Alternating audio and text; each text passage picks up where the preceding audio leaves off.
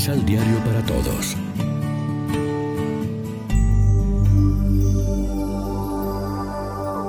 Primera lectura. Te voy a dar lo que tengo, en el nombre de Jesús, camina. Del libro de los Hechos de los Apóstoles. En aquel tiempo, Pedro y Juan subieron al templo para la oración vespertina, a eso de las tres de la tarde. Había allí un hombre lisiado de nacimiento a quien diariamente llevaban y ponían ante la puerta llamada La Hermosa, para que pidiera limosna a los que entraban en el templo. Aquel hombre, al ver a Pedro y a Juan cuando iban a entrar, les pidió limosna.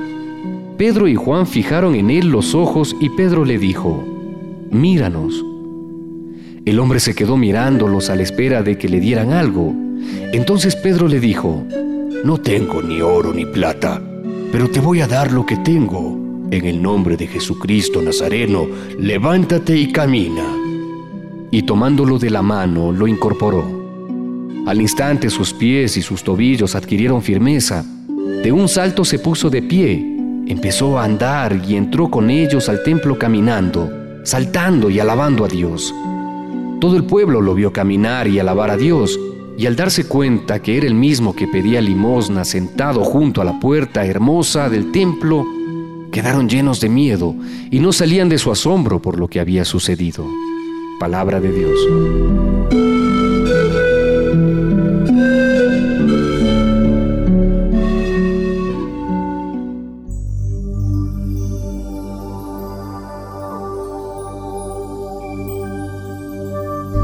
Salmo responsorial del Salmo 104. Cantemos al Señor con alegría. Aleluya. Cantemos al Señor con alegría. Aleluya. Aclamen al Señor y denle gracias. Relaten sus prodigios a los pueblos. Entonen en su honor himnos y cantos. Celebren sus portentos. Cantemos al Señor con alegría. Aleluya.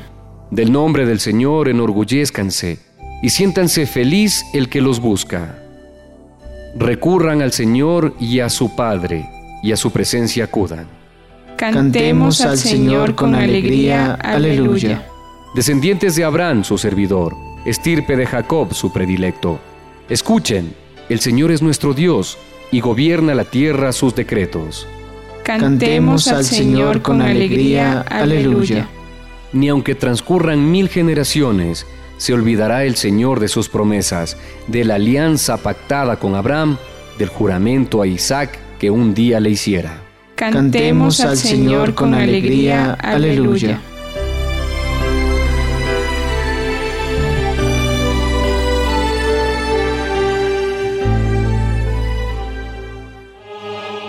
Proclamación del Santo Evangelio de nuestro Señor Jesucristo, según San Lucas. Ese mismo día, dos discípulos iban de camino a un pueblecito llamado Emaús, a unos 30 kilómetros de Jerusalén, conversando de todo lo que había pasado. Mientras conversaban y discutían, Jesús en persona se les acercó y se puso a caminar a su lado. Pero algo impedía que sus ojos lo reconocieran. Jesús les dijo, ¿Qué es lo que van conversando juntos por el camino? Ellos se detuvieron con la cara triste. Uno de ellos, llamado Cleofás, le contestó. ¿Cómo?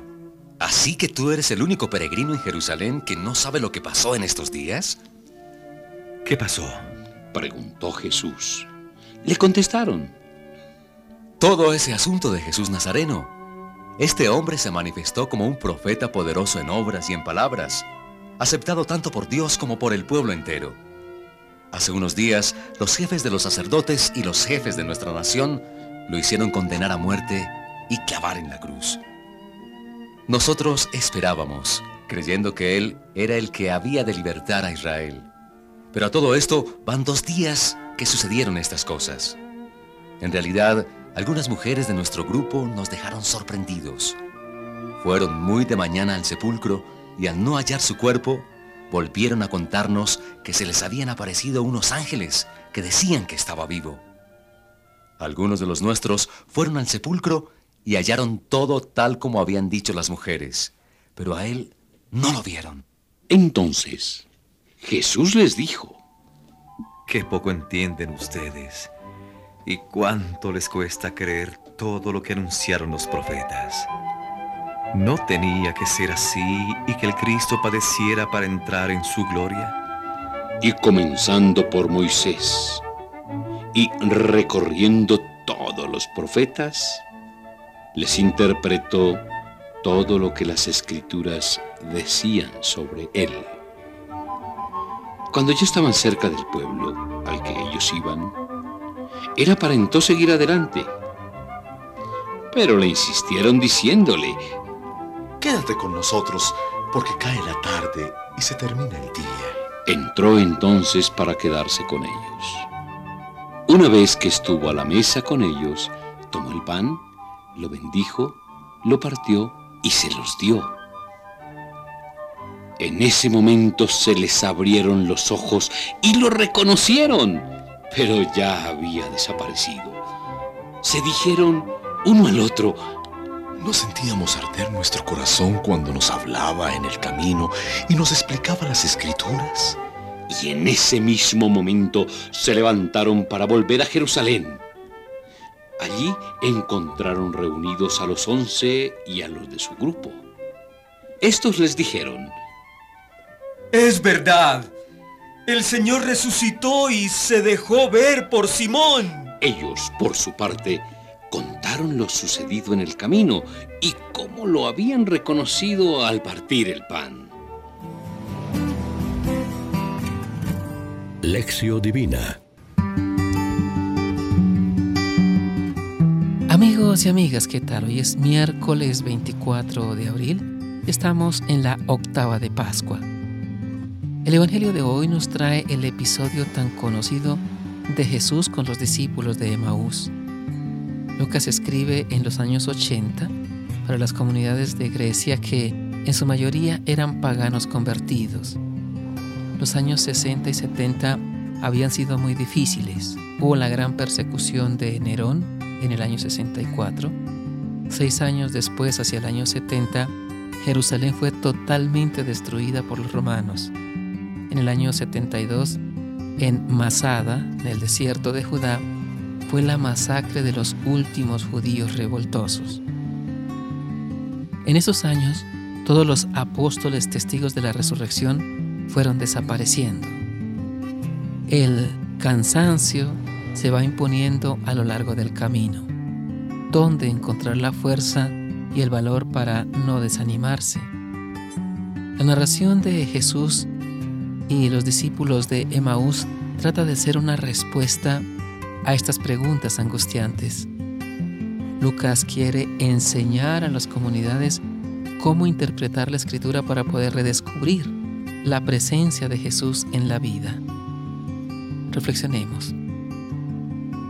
Los discípulos dijeron, nosotros pensábamos que sería Él, pero hemos vivido ya una situación de desaliento que nos ha llevado a decir, yo esperaba, pero... Oremos juntos con el Salmo 104. Den gracias al Señor, invoquen su nombre, den a conocer sus hazañas a los pueblos cántenle al son de instrumentos, hablen de sus maravillas.